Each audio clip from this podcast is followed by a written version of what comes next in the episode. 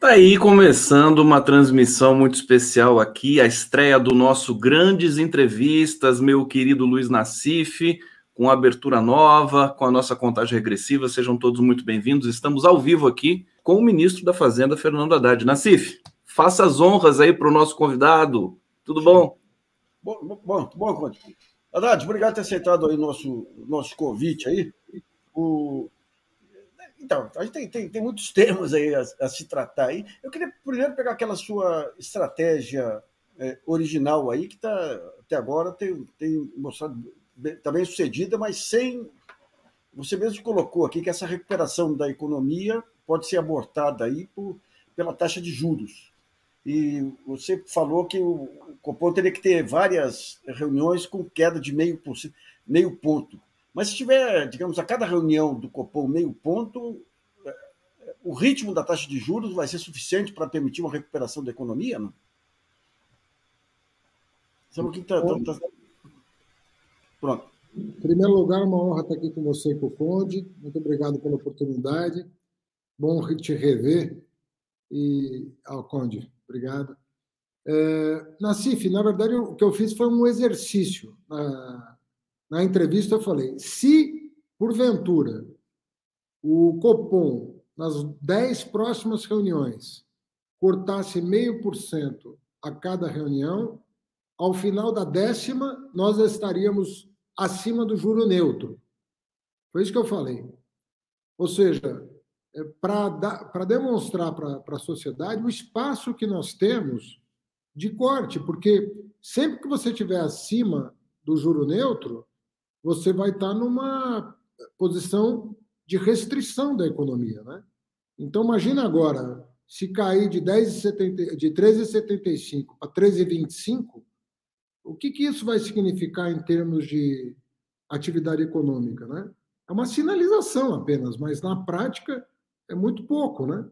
É, mas enfim, penso que o ciclo de cortes vai começar e que o espaço que existe é bastante considerável uma vez que a inflação desse ano ela está afetada pela reoneração é, dos combustíveis, que o próprio Banco Central reconhece, reconheceu como um fator que distorcia a inflação do ano passado, reduzindo, reduzida artificialmente e, e eleitoralmente para reverter o quadro desfavorável que o Bolsonaro enfrentava contra o Lula. Então, é uma situação que efetivamente nos dá condições de harmonizar a política monetária com a política fiscal de maneira é, muito interessante para abrir um ciclo de crescimento sustentável no país. Teu som, Ótimo. Quando a inflação começou a cair, o Banco Central como, como, digamos, aquele mês em que houve queda de inflação por conta do combustível ano passado ia sair da contagem, o Banco Central previu uma, um aumento da inflação anual que não ocorreu também. Agora, digamos o seguinte: meio ponto por reunião do, do Copom não vai resolver em nada. Mas, é, veja bem, é, como, como é que funciona o corte de Selic? Ele, na verdade, dialoga com a, com a curva de, de juros, né? É, com a curva é, de juro futuro. Então, é, evidentemente que para o consumidor, a, a, taxa de juro que ele paga no crediário, ela vai alterar muito, muito pouco. Mas para os investimentos, você começa a ter um efeito. Porque quem quer que planeje um investimento, geralmente uma conta séria prazo. Ele não contrata para gastar amanhã, ele faz uma contratação é que leva em consideração o juro futuro. Então, você começa a ter impacto, é, quando você começa um ciclo de corte, você começa a ter impacto no investimento. Né? É, as grandes empresas é, podem, eventualmente, também é, ter acesso ao mercado de crédito mais barato e vir a repassar isso para o seu crediário, embora o impacto para o consumo seja menor. Mas você tem toda uma cadeia de transmissão é, que começa a surtir efeito. Né? É, não, não, não é uma coisa nem imediata e nem é uma coisa que com meio, 0,75 ou 0,25, vai ser muito relevante. mas essa sinalização é muito importante para que os atores, os agentes econômicos comecem a se reposicionar em relação ao mercado interno. Tá. Então, um, um, um, dos pontos que chamou atenção aí, Haddad, quando você fez a, a sua estratégia lá atrás, você partiu de, um, de uma expectativa de crescimento maior da economia que acabou se realizando. Como é que foi essa questão dos cálculos e das estimativas que você fez, que a sua, você e sua equipe fizeram em relação ao PIB aí e a, e a, e a recuperação da, da receita fiscal? Olha, Nassif, desde o começo do ano, é, eu não sei, eu não sei a quais fatores atribuir isso, né? Mas o fato é que o, o, as apostas de mercado estavam muito discrepantes das nossas perspectivas, muito discrepantes. Só para te lembrar, há não mais do que cinco meses atrás, é, a inflação estava rodando na casa de, acima de 6%, e ela vai terminar o ano abaixo de 5%. É, o PIB estava abaixo de 1%, e ele será superior a 2%. É, para citar duas variáveis importantes, né? crescimento e inflação.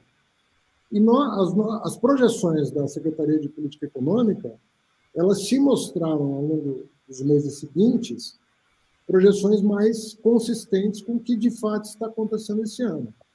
Então, nós entendíamos que o agro estava vindo muito forte no primeiro trimestre e era o que daria sustentação para o crescimento econômico desse ano, como de fato vai ser o fator preponderante, mas nós também dizíamos uma outra coisa, para nós não, não nos iludirmos com esse crescimento. Esse crescimento era estava muito concentrado no primeiro trimestre, por razões estatísticas, ele tinha um carregamento até o final do ano, mas que isso não era motivo de nenhum de, de, de festejar, não era razão para festejar, porque já havia componentes de desaceleração é, bastante assim notáveis a partir de, de, de maio desse ano. Então, por, por, por, isso que nós já recomendávamos que na, nas reuniões do cupom de maio e junho já deveria vir uma sinalização de corte, porque o desaquecimento da economia já se fazia notar. E hoje se faz notar mais ainda, o que seria uma grande surpresa se não ocorresse, né, Nancy? É. Porque uma taxa é, projetada, é, uma taxa de juro real projetada de 10% em termos reais, não há economia que, que resista. Então, nós já vimos também finalizando que em maio já havia razões para, no mínimo, dizer: olha, há uma possibilidade do começo do corte a partir de junho. Então, nós esperávamos que em junho já pudesse haver uma, havia uma, um pequeno corte. Né? Não imaginávamos eh, nada significativo em virtude do perfil da diretoria do Copom, né? Um perfil bastante, bastante conservador. É. Agora, o, que chama atenção é o seguinte: você, tá, você, tá, você montou uma estratégia de ganhar confiança é, do mercado, de agir de acordo com, a, com, as regras em vigor de política monetária e tudo, tudo certinho. Agora, o que, que leva, mesmo estando dentro dessas regras, o Banco Central aí tão na contramão assim do que se espera de uma política monetária à luz aí de, um, de uma redução de inflação? Olha, Nassif, eu, eu, o que eu entendo é o seguinte: o papel que o governo tem que cumprir nesse momento, sobretudo na nomeação dos novos diretores, que é o que eu procurei fazer, é justamente levar é, pontos de vista é, diferentes para o Copom. O Copom está muito monolítico, está né? Tá muito é, pouco plural. E talvez nem sempre levando em consideração é, conjunto de variáveis da economia, embora o Banco Central tenha muita informação. É um, é um órgão muito preparado é, do ponto de vista técnico. Estou falando dos servidores de carreira que estão lá. O, Copom, é, o Banco Sim. Central é história, né? Então, tem muita gente qualificada lá. E não que eles não tenham as informações que nós temos, Mas a informação é uma coisa, a análise da informação é outra. Né? Então, o, o, que eu penso é que você, tornando mais plural o debate, né? o que é natural, né? porque ao final do, do mandato, pela regra estabelecida, todos os diretores, ao final do governo Bolsonaro, foram indicados pelo Bolsonaro. Ao final do governo Lula, todos terão sido indicados pelo Lula. Então, até a primeira troca que acontece no, no sexto mês, exatamente o que aconteceu em junho, você, você tem uma. Né, diretores que, por mais democrático que seja o governo, vai ter um determinado perfil. Então você tem uma troca, uma troca que vai se dando ao longo do, do tempo. Mas eu penso que só, só esse, nesse primeiro ano já vai arejar muito o debate. Sim. Nós vamos levar perspectivas novas e análises sobre o que de fato está acontecendo. Eu não estou falando aqui de esquerda, direita, desenvolvimentista, claro, claro. É, ortodoxo, heterodoxo, não estou falando disso. Eu, eu, eu, você sabe que eu, eu passei pela economia né, ao longo da minha carreira acadêmica e eu conheço gente de todas as escolas, né, e eu, conversando com, com gente que está na academia, na fronteira do conhecimento sobre inflação, como é que médio deve ser levado em conta, existem perspectivas ortodoxas muito diferentes da do Banco Central hoje. Então, não, não, não se trata de um debate miúdo, ah, de que escola a pessoa é, é heterodoxa. Não, não estou falando de nada disso. Estou falando de gente que está na fronteira do conhecimento e que tem é, um ferramental, um, um instrumental para lidar com o mesmo problema e com os mesmos dados, só que de maneira analiticamente diferente e tão respeitada academicamente quanto a que é praticada hoje. Então, Haddad, um dos pontos que, que, que, vai ser importante, tem, tem um período, digamos, de é, tomar as rédeas da, da, da, economia, ganhar confiança do mercado, tem perigo da, o período das mudanças estruturais. Não se pensa, no caso de mudar a composição de conselho monetário, e trazer, começar a trazer, é, como acontece nos Estados Unidos também, representantes da indústria, do comércio, das centrais sindicais para dar uma visão plural da economia, porque hoje é mercado com mercado, mercado com mercado. E o mercado com aquela visão de, de, de preço que é muito diferente da, da, da, da visão da economia real. Né? Se pretende, em algum momento, começar a trabalhar de forma a, mudar, a mudar essa, essa visão tão, tão unilateral da realidade? Olha, em primeiro lugar, Nassif, hoje o setor produtivo é muito mais ouvido pelo governo. Sim. Por mais paradoxal que possa parecer, o governo Bolsonaro se dizia o governo dos ricos, né? o governo dos empresários, o governo. Mas não havia os empresários. Hoje você senta com os industriais, eles dizem que não eram ouvidos. Você sente com varejo, senta com o varejo, eles dizem que não eram ouvidos. Tanto é que todos os problemas que estão sendo enfrentados por este governo, em relação ao varejo, em relação à, indústria, é, todos os problemas que estão sendo resolvidos foram acumulados no último período. Sim. E, o, e o, o estranho disso tudo é, é, é, o que o presidente Lula falou, inclusive, no Conselho Nacional de Política Industrial. É o seguinte: por que, vocês não verbalizaram? Era, era o governo, entre aspas, de vocês, e vocês não conseguiam ter interlocução com eles, estão tendo comigo agora. Então, como é que, como é que se explica isso? Né? Então, na verdade, o setor produtivo está sendo ouvido, não só os empresários, como os trabalhadores. Né? O Ministério do Trabalho hoje é liderado por um ex-sindicalista, né?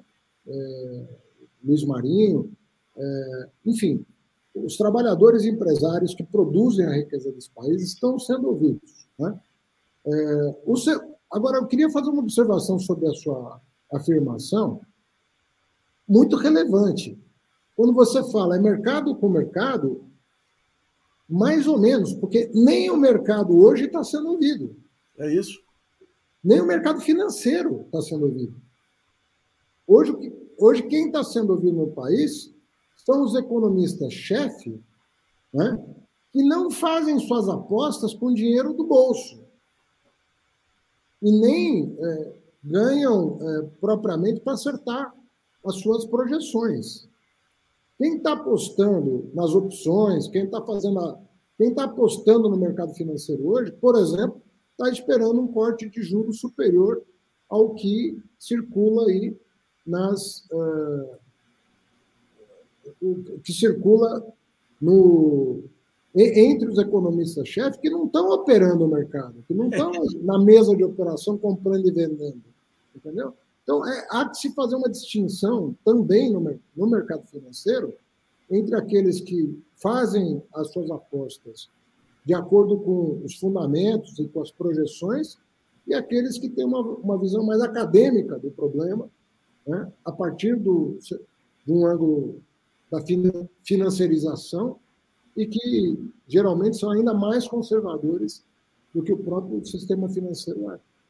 Nassif, deixa eu só é, tu, posso trazer só aqui a participação do público, dizer para vocês que nós estamos ao vivo aqui é, pela TV GGN, pelo canal do Conde também, excepcionalmente aqui, Prerrogativas, do qual o Fernando Haddad também participa do grupo Prerrogativas. Deixa eu trazer comentários aqui.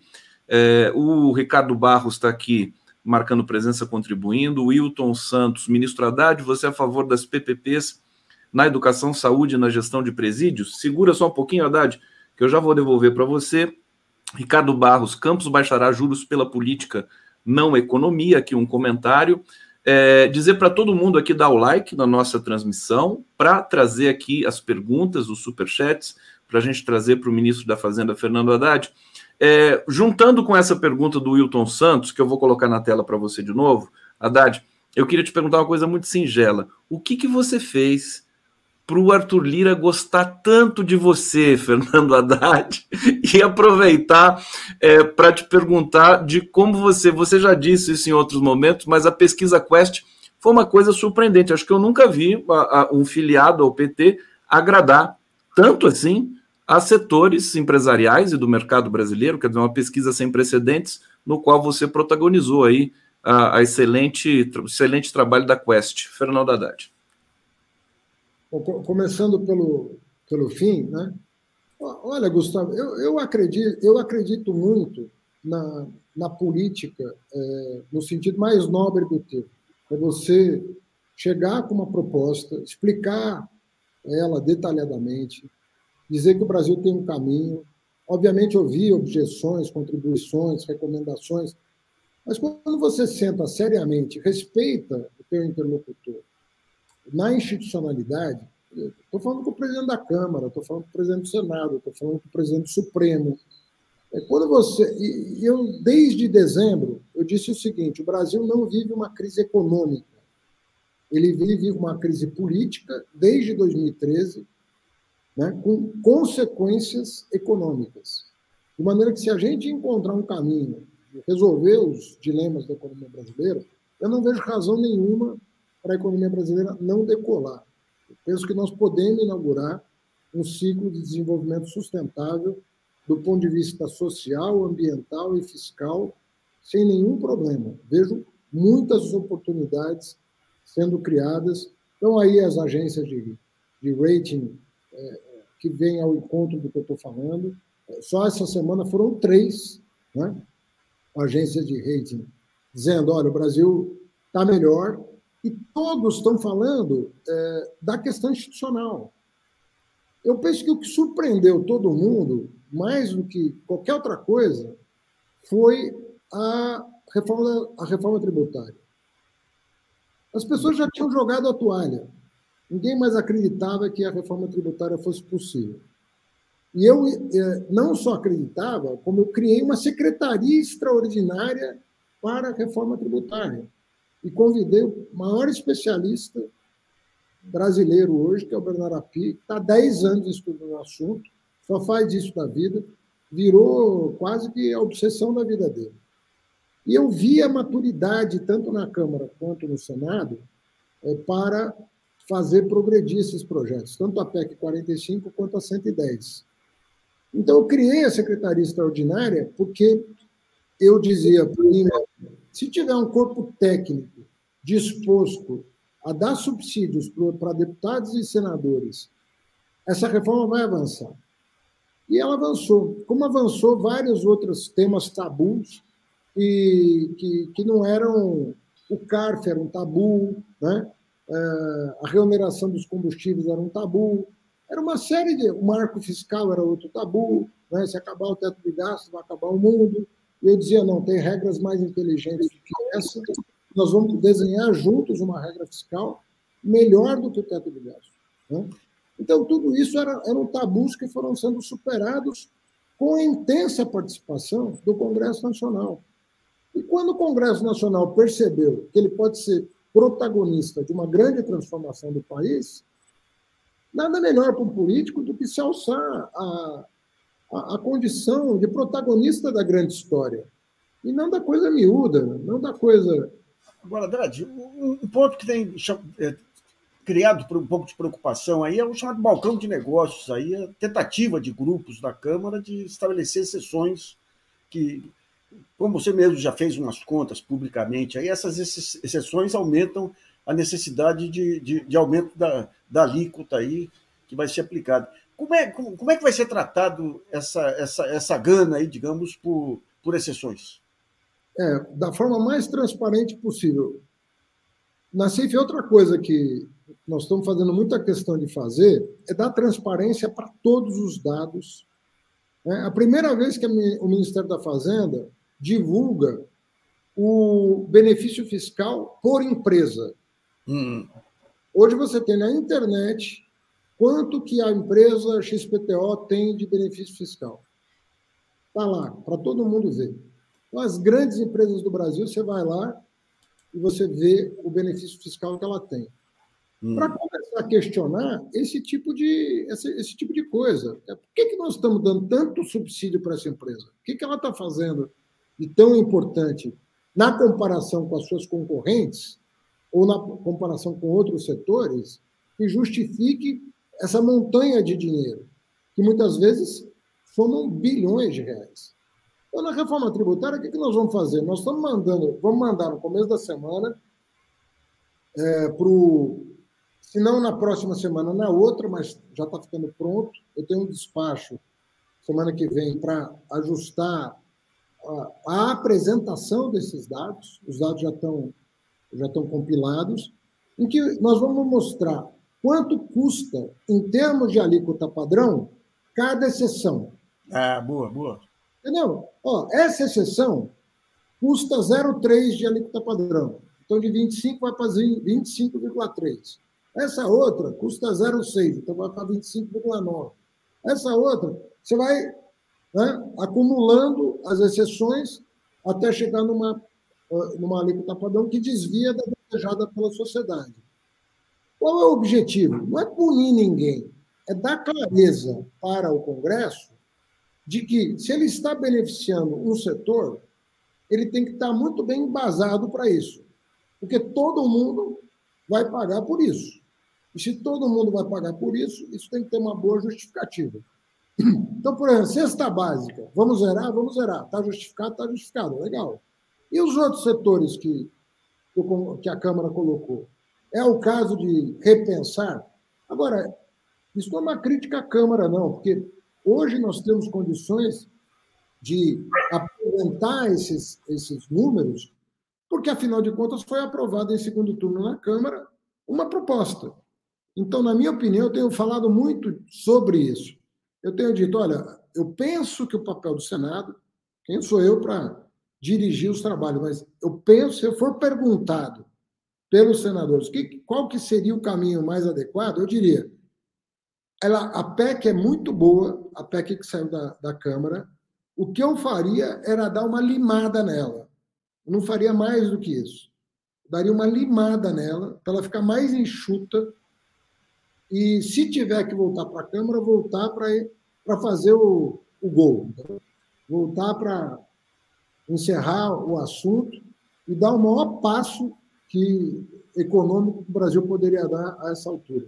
Tem nada mais importante do que essa PEC no, no nosso horizonte econômico, a não ser o complemento dela. Já, já já vou dizer, porque essa PEC tem, além de corrigir distorções horríveis do nosso sistema, ela sinaliza para o investidor duas questões importantes na CIF. Imposto sobre investimento, você zera. Tá, é fundamental. E o imposto sobre exportação, você zera. Tá. Quando você zera imposto sobre investimento, imposto sobre exportação, e combina isso com uma neo-industrialização vinculada à transição ecológica, eu acho que você completa um ciclo virtuoso em que tá. você vai convidar o mundo a investir no Brasil para produzir produtos verdes no Brasil que podem servir ao mercado interno e ao mercado externo.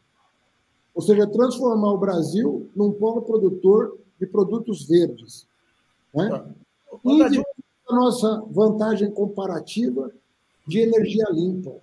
Tá.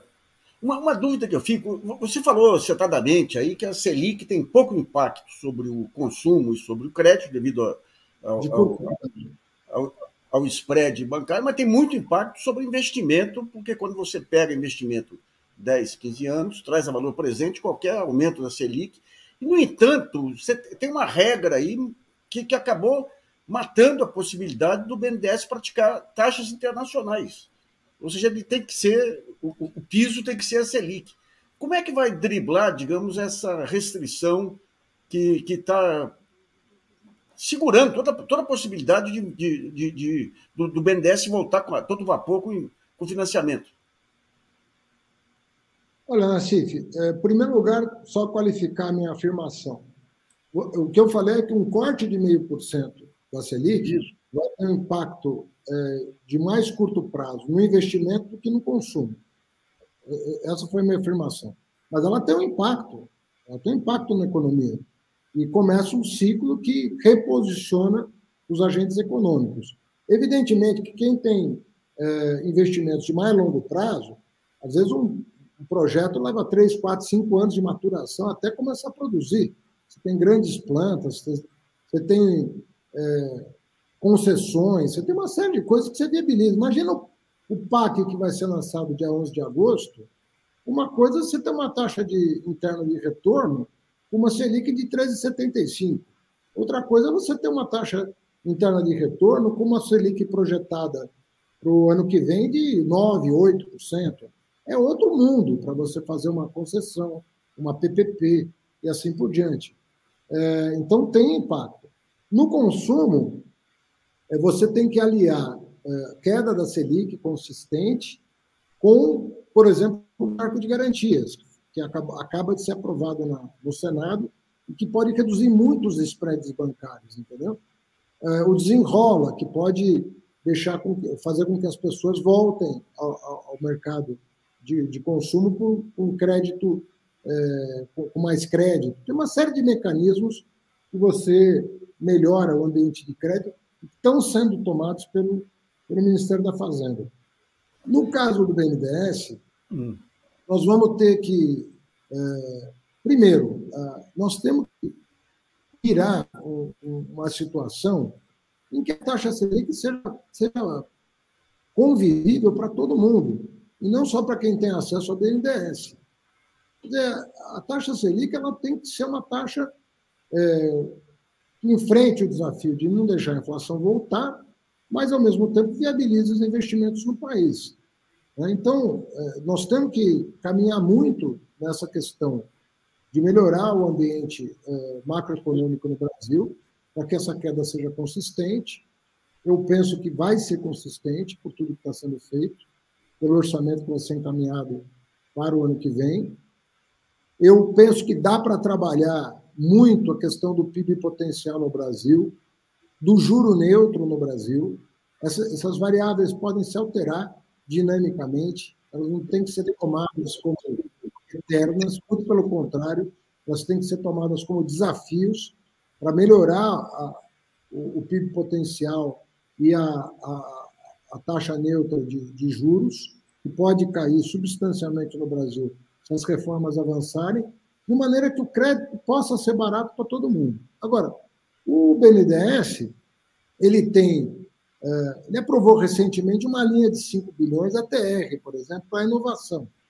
Uma linha, é uma linha pequena, né? 5 bilhões é uma linha pequena, mas pode ajudar muito na transição ecológica. Ela pode ajudar demais em você atrair investimentos para é, fazer essa transição. É, o Fundo Clima, por exemplo, é outro que pode ser acionado de maneira a permitir é, que se faça isso.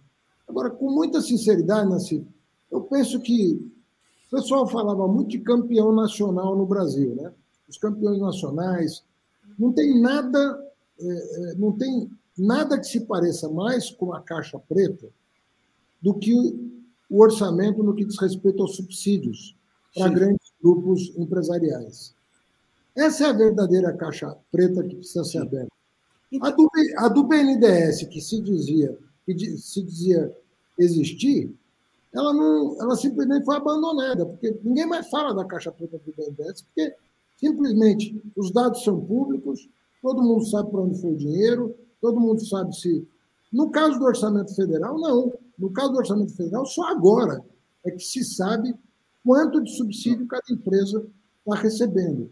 Então, é um pouco curioso que as pessoas que falavam no passado sobre abrir a caixa preta do BNDES e os campeões nacionais não se sintam impelidos a fazer o mesmo com o orçamento federal. Assim, deixa, deixa eu só trazer, tem muito comentário aqui para ler. Deixa eu, deixa eu trazer aqui os comentários, agradecer a audiência, a audiência é fantástica. O Haddad, você sabe que o Nassif e eu estamos montando um grupo de chorinho, viu? Eu vou tocar violão, o Nassif, você sabe que é um bandolinista, e se você quiser tocar com a gente, tá, tá convidado, viu? Você tocar, você tocou lá com a Natuza Neve, o Blackbird, né? Teve, teve montagem até com a música da Barbie, você viu? Com, sua, com o Blackbird, não vi, vou ver depois. Olha só, tem muitos comentários. Deixa eu começar pelo PC da Lari. Parabéns, Haddad, pelo trabalho, competência, habilidade política e paciência. Pois é, tudo isso. É, Arthur Rezende da Silva está dizendo aqui, ministro Haddad, por favor, veja alguma forma de flexibilizar os contratos habitacionais fixados entre 2020 e 2022 na Caixa. Precisamos de alguma possibilidade de revisão dos contratos da Caixa. Aguardamos, por favor. Se quiser fazer um bate-bola rapidinho, fazer um comentário rápido, para eu continuar lendo?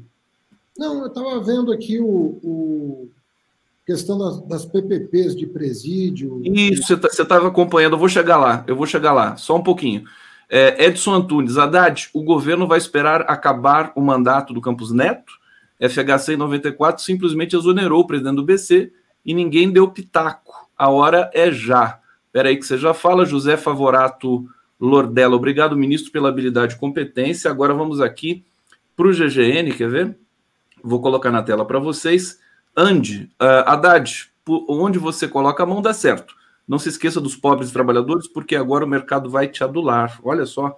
André Luiz Carmo de Carvalho, o Senado vai afastar o Campos Neto se ele não baixar os juros, como o país precisa. Nassif já explicou isso aqui neste canal diversas vezes, contamos com você. Haddad, Paulo Coelho aqui contribuindo conosco. Sá, boa tarde, é, ministro, muito orgulho de você, continue assim, minha opinião pode radicalizar mais. Afinal, eles vêm radicalizando desde a descoberta. Sandro Andrade Ribeiro, aqui colaborando. Vitor Hugo, ministro, o arcabouço fiscal, com suas severas limitações aos investimentos e gastos públicos, não irá prejudicar a prestação de serviços públicos nos próximos anos? O Nassif quer falar, e eu não sei se a pergunta que você leu, Haddad, estava aqui. Estava. Estava. Então vai. Falar, falar das PPPs, depois eu vou perguntar sobre o arcabouço aqui, Haddad. Vamos lá. Não, vou falar sobre essas coisas. É, primeiro, PPP, aliás, eu tive a honra de ter sido convidado pelo DIP para elaborar, junto com o Marcos Pinto, a, a lei das PPPs em 2003. Né? E você sabe que de lá para cá, o governo federal foi o que menos andou com as PPPs. Elas se proliferaram em estados e municípios, sobretudo estados, mas rendeu muito pouco investimento no plano federal, coisa que o ministro Rui Costa está tá querendo corrigir no PAC 2023. Eu penso que nós podemos ter aí, no dia 11, anúncios de PPPs. Eu sou plenamente favorável a PPPs é, em infraestrutura, muito favorável. Eu penso que ela pode funcionar muito bem para aqueles, é, aquelas concessões que a conta não fecha. Às vezes a tarifa não consegue fechar a conta de um, de um empreendimento privado, e às vezes por muito pouco, às vezes por 10%, por 15%, por 20%, você não fecha a conta de um empreendimento importante.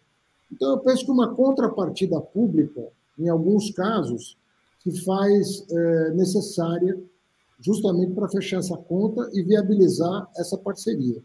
Então, não podia nem falar contra uma coisa que eu é, ajudei a idealizar 20 anos atrás. Então, sou a favor de concessões, sou a favor de PPPs, inclusive porque o retorno do bem produzido são bens reversíveis para o poder público.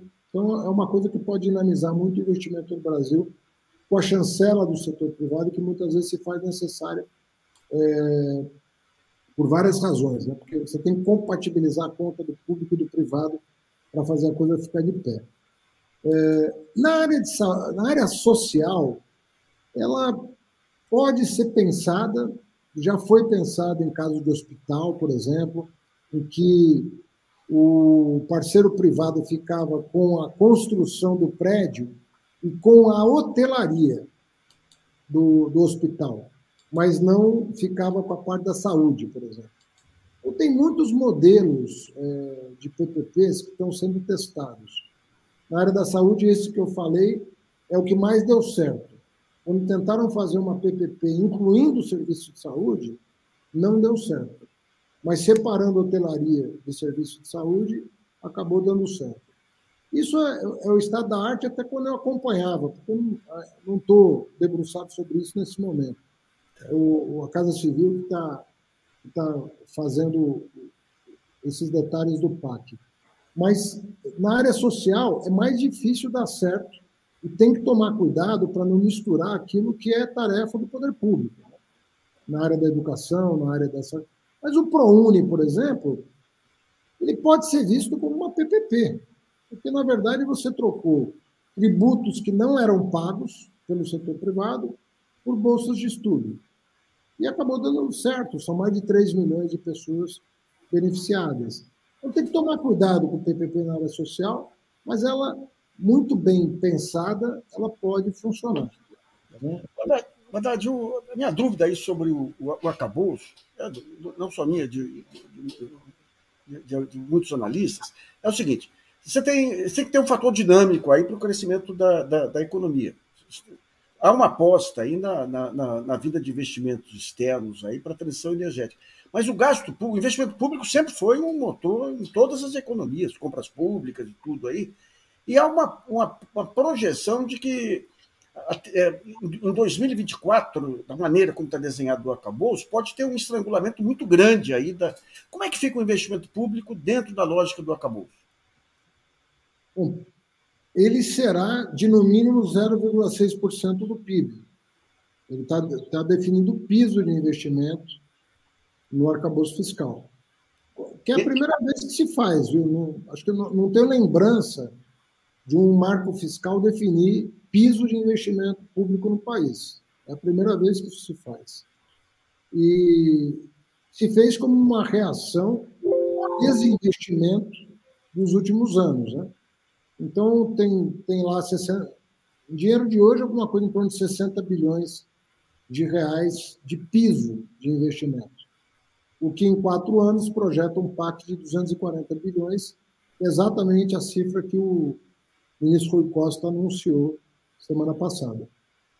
Uma, uma outra dúvida que fica, quando você fala em, em é, resolver, melhorar as garantias é, bancárias aí para redução do, do spread, foram mencionados dois pontos que são tabus, digamos, e garantias de, de, de direitos familiares, que é que é, que é o, a não penhorabilidade da casa e da previdência, dos planos de previdência. Pretende-se modificar isso? E, se for modificar, qual a garantia de que vai haver redução de spread?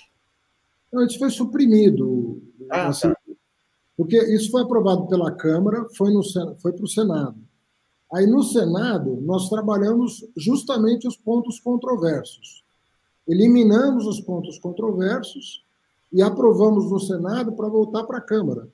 De maneira que agora a Câmara vai dar a última palavra, mas eu creio que a Câmara não vai reinserir esses dispositivos na lei. E sempre, você sabe que em se tratando de uma lei, ela sempre cabe uma análise do presidente da República, que pode vetar esses dispositivos se eles forem reinseridos. Mas eu acredito que o, o, a Câmara poderá é, fazer um bom trabalho. O projeto do Senado já melhorou da Câmara, na minha opinião. É, ainda pode ser feito um trabalho na Câmara, é, um ou outro dispositivo pode ser é, repensado. Ele não pode, não pode vir nada de novo. Mas você pode suprimir uma coisa ou outra que ainda está gerando alguma controvérsia e mandar para a sanção presidencial. Eu penso que vai ser uma coisa útil para o sistema de crédito no Brasil. Quais outras medidas que, o, que a Secretaria do Marcos Pinto está tomando, que é de reformas microeconômicas, e que está dando muito resultado. Fernando Haddad aqui conosco, um prazer imenso. Diga. O Desenrola ele foi desenvolvido nessa secretaria, hum. Secretaria de Reformas Econômicas. Vale muito a pena prestar atenção no trabalho que essa secretaria está desenvolvendo. Está tá chegando muito comentário, vou ler mais alguns aqui e fazer duas perguntas é, juntas, porque para a gente otimizar o nosso tempo aqui, é, porque está rendendo muito esse papo, né, Nassif? Olha só, JK é, Secure está dizendo, Haddad, sei, é, sei que é assunto do legislativo, mas deixo contribuição. O PL das fake news precisa regular o uso da psicologia e da tecnologia, da mesma forma como um dia regulamos o uso da química de alimentação. Está aqui, deixa eu trazer a Vel Rabelo. Ministro, você está é, preparado para mexer no vespeiro ou ninho de cobras, que é cobrar imposto dos super ricos? É, e Sérgio Capilé dizendo: frequentei igreja em Indianápolis durante os bons anos 80. Faz-se necessário conquistar corações e mentes dos fundamentalistas religiosos que solapam a civilidade da sociedade brasileira e mundial. É, pergunta aqui do Fernando Horta, do historiador Fernando Horta, para você, Haddad. Ele diz o seguinte: pergunta o seguinte, ministro, estamos com desemprego em queda, mas os números mostram que há um crescimento da informalidade de empregos com menor salário. Como sair dessa armadilha da precarização sem rever a chamada reforma trabalhista? Fernando Haddad.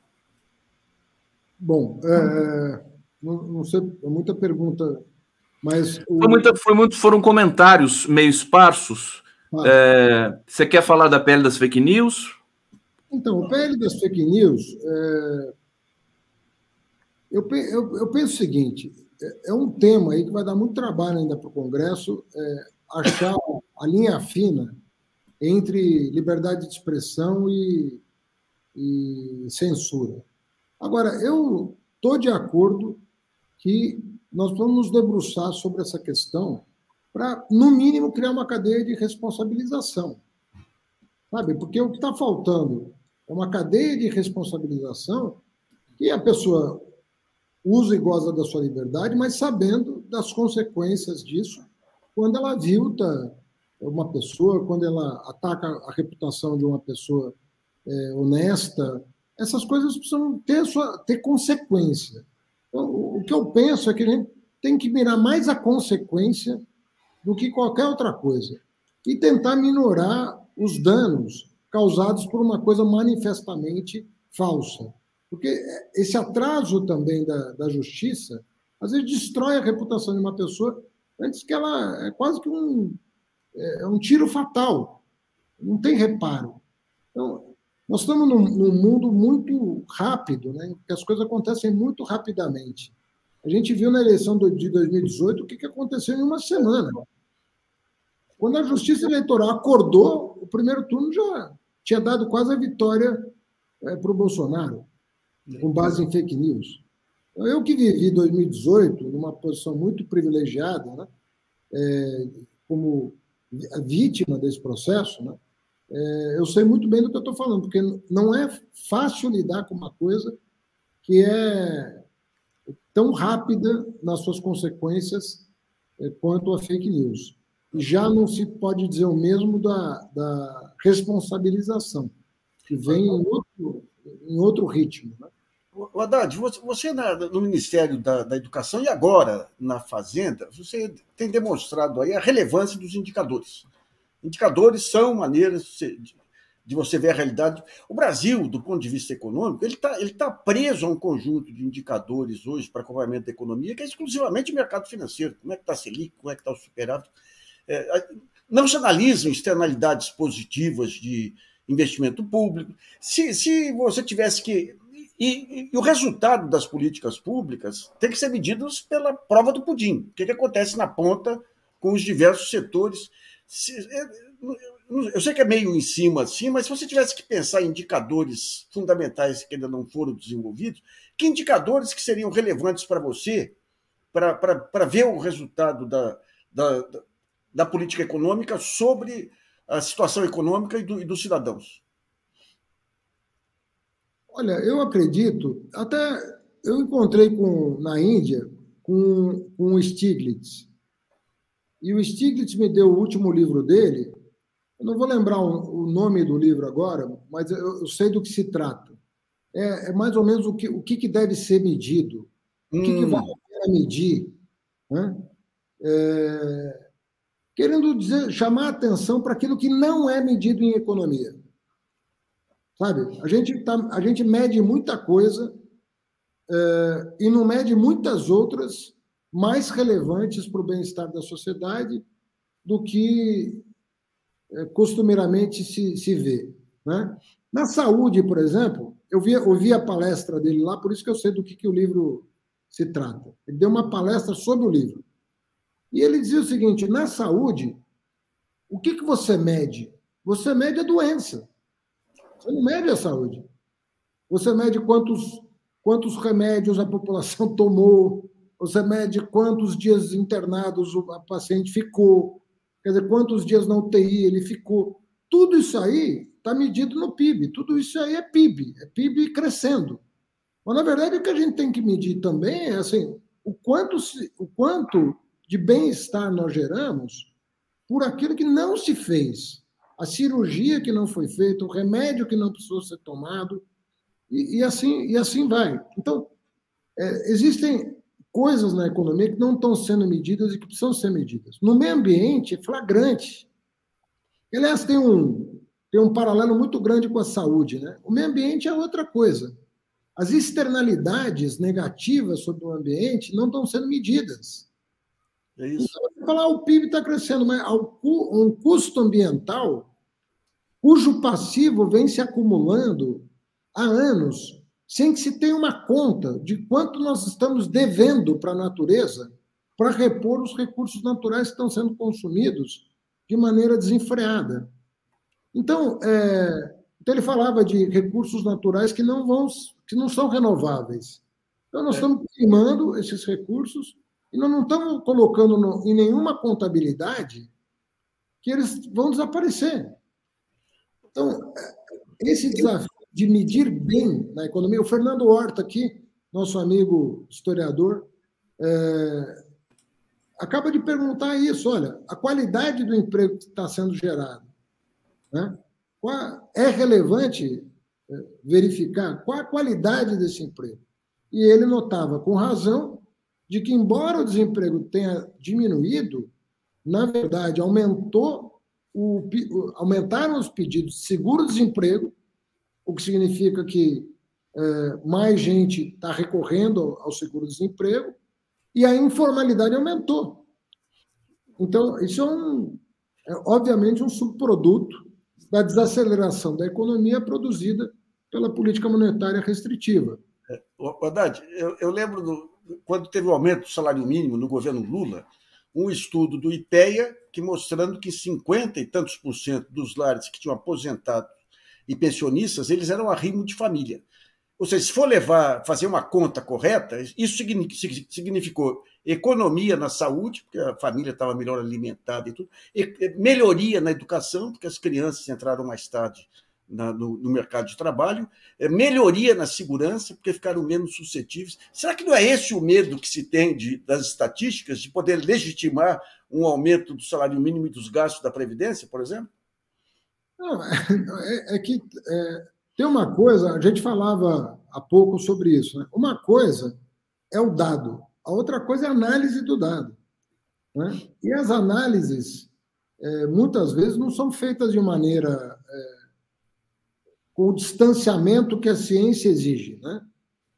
Porque às vezes envolve um interesse, às vezes envolve um interesse concreto. E aí cada um puxa a brasa para sua sardinha. Na verdade, o papel da academia, ao contrário da. O papel da economia é tomar distância né, dos interesses particulares e produzir conhecimento é, na, numa área complexa que é a, área das ciências é, sociais, a área das humanidades. E queira ou não queira, Nassif, por mais matemática que a gente inclua na, na, na economia, dos modelos matematizados, é, nós estamos falando de uma ciência humana, nós estamos falando de uma, de uma, de uma área que tem uma, uma zona de, de, de indeterminação muito grande ainda. Não estamos falando de uma ciência. Aliás, todas as ciências, os, as ciências que a gente chama de ciências dura, duras hoje, já tiveram seu momento de muita indeterminação e incerteza. Né?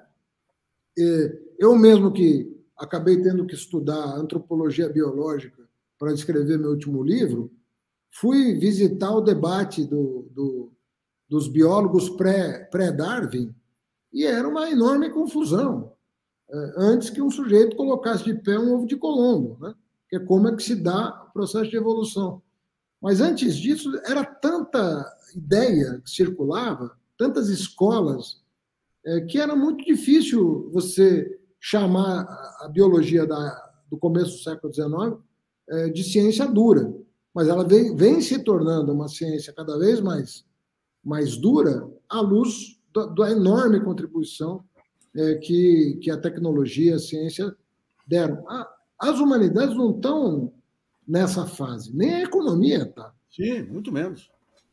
Nassif, deixa eu só trazer uma pergunta agora do Arbex, que também é, é minha, de uma certa maneira. É, deixa, eu, deixa eu ler aqui para o Haddad, que é o seguinte: no primeiro semestre do governo, é, ministro, o Brasil tirou 20 milhões de famílias da linha da pobreza. No mesmo dia, a ONU diz que a metade da população mundial está em, em insegurança alimentar. Não era hora de o governo chamar uma coletiva e mostrar esse contraste? Quer dizer, é, no fundo a gente pergunta assim: o governo esconde o que o próprio governo faz? Porque foi um dado impressionante é, que o, o Ministério do Desenvolvimento Social apresentou e que não causou nenhum impacto. Quer dizer, 20 milhões de famílias? É, tem, uma, tem uma naturalização é, desses dados pelo fato do, do Lula ter ganhado a eleição. É, é, impressionante como assim já se espera isso do, do, do, Lula. Então não é não é novidade que a, que a fome vai acabar. Agora, se nós corrigirmos os cadastros, se nós colocarmos ordem naquilo que foi desorganizado é, completamente pelo, pelo Bolsonaro, visando reverter o quadro eleitoral de 2022, é, Conde, só para você ter uma ideia, no auge do Bolsa Família, dos nossos primeiros governos, é, nós tínhamos meio por cento do PIB, aproximadamente 50, 55 bilhões de reais, para acabar com a fome e com a extrema pobreza no Brasil. Hoje nós temos três vezes esse valor no orçamento. Nós estamos com um orçamento de 168 bilhões de reais. É três vezes o que nós tínhamos no melhor momento do Bolsa Família. Então, se você, é, se você não fizer, é, se você botar ordem no, no CAD único, se você né, fizer uma política de ir atrás de quem realmente está precisando, o orçamento é suficiente para que nós é, resolvamos esse problema rapidamente. Então, os, os, os resultados virão, eles virão. Porque nós temos ali um Wellington Dias, que é um, uma pessoa que foi quatro vezes eleita governadora do, né, governador do Piauí, é, e que tem todas as condições técnicas para colocar ordem no, no CAD único e permitir que toda a família não sofra de insegurança alimentar. Haddad, uma das dúvidas que tem, a gente está aí há décadas aí nessa, nessa, é, nesse processo de estagnação econômica, voo de galinha, voo de galinha. Voo... Muita gente acha que é em função do. Você tem modelos econômicos que o câmbio é variável de ajuste, outros acham que você. Por exemplo, no caso de política de atração de investimento, aí, essas conversas com a China. É, o modelo da China foi: quer entrar, quer o mercado de consumo brasileiro, é, chinês, quer as possibilidades chinesas, tem que trazer é, tecnologia e inovação. De alguma maneira, digamos, nesses investimentos que você vai, vai, vai gerenciar aí para a pauta, pauta positiva do segundo semestre, pretende incluir, incluir é, essas condicionantes aí para incorporar inovação e tecnologia para empresas brasileiras?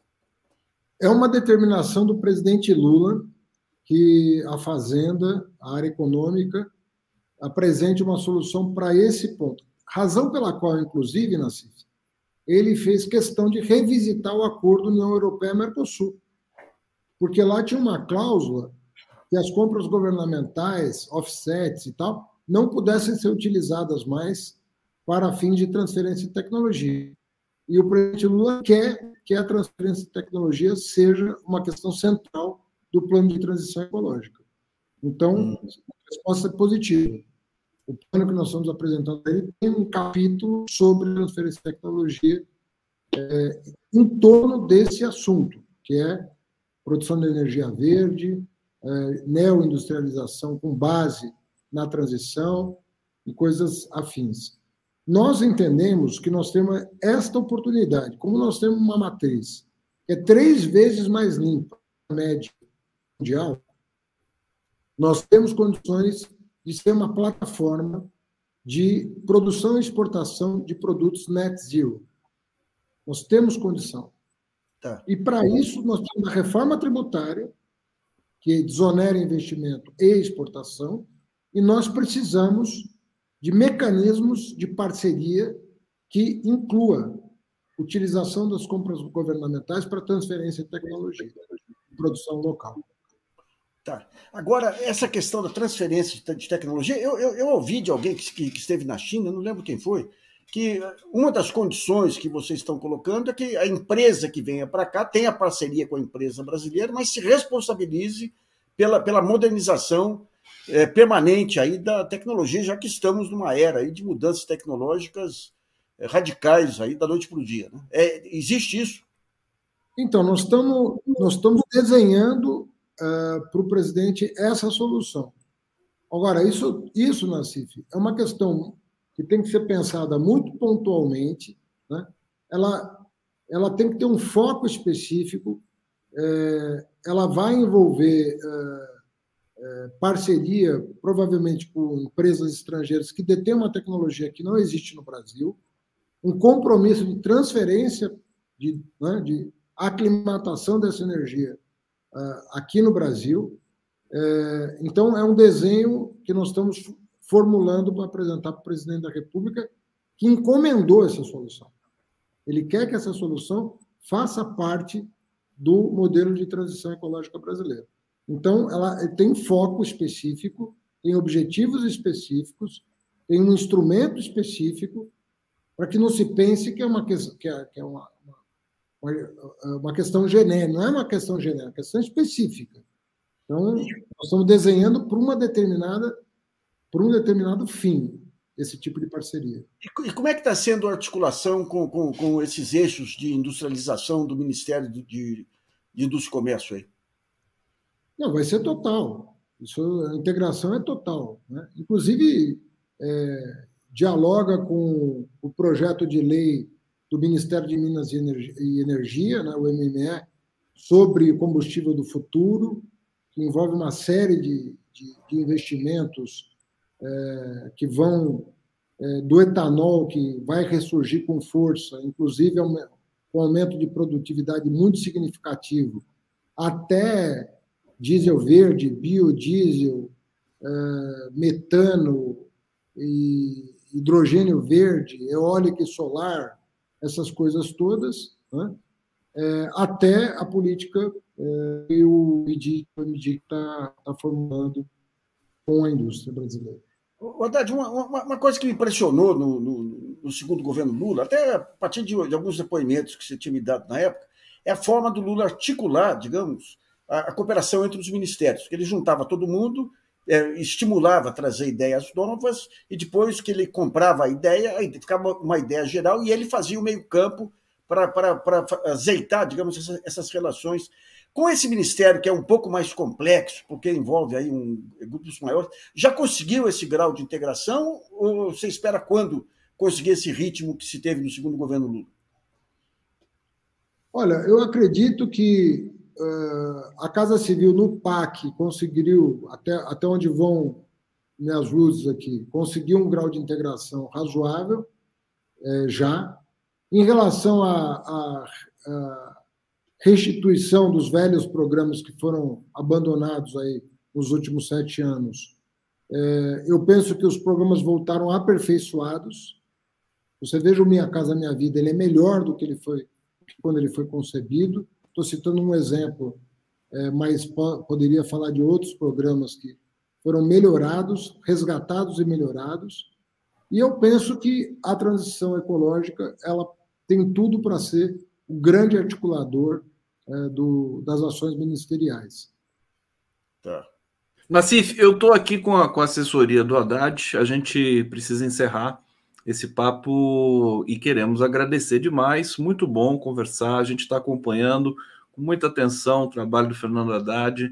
É, fomos surpreendidos por um novo Haddad que apareceu, articulador político.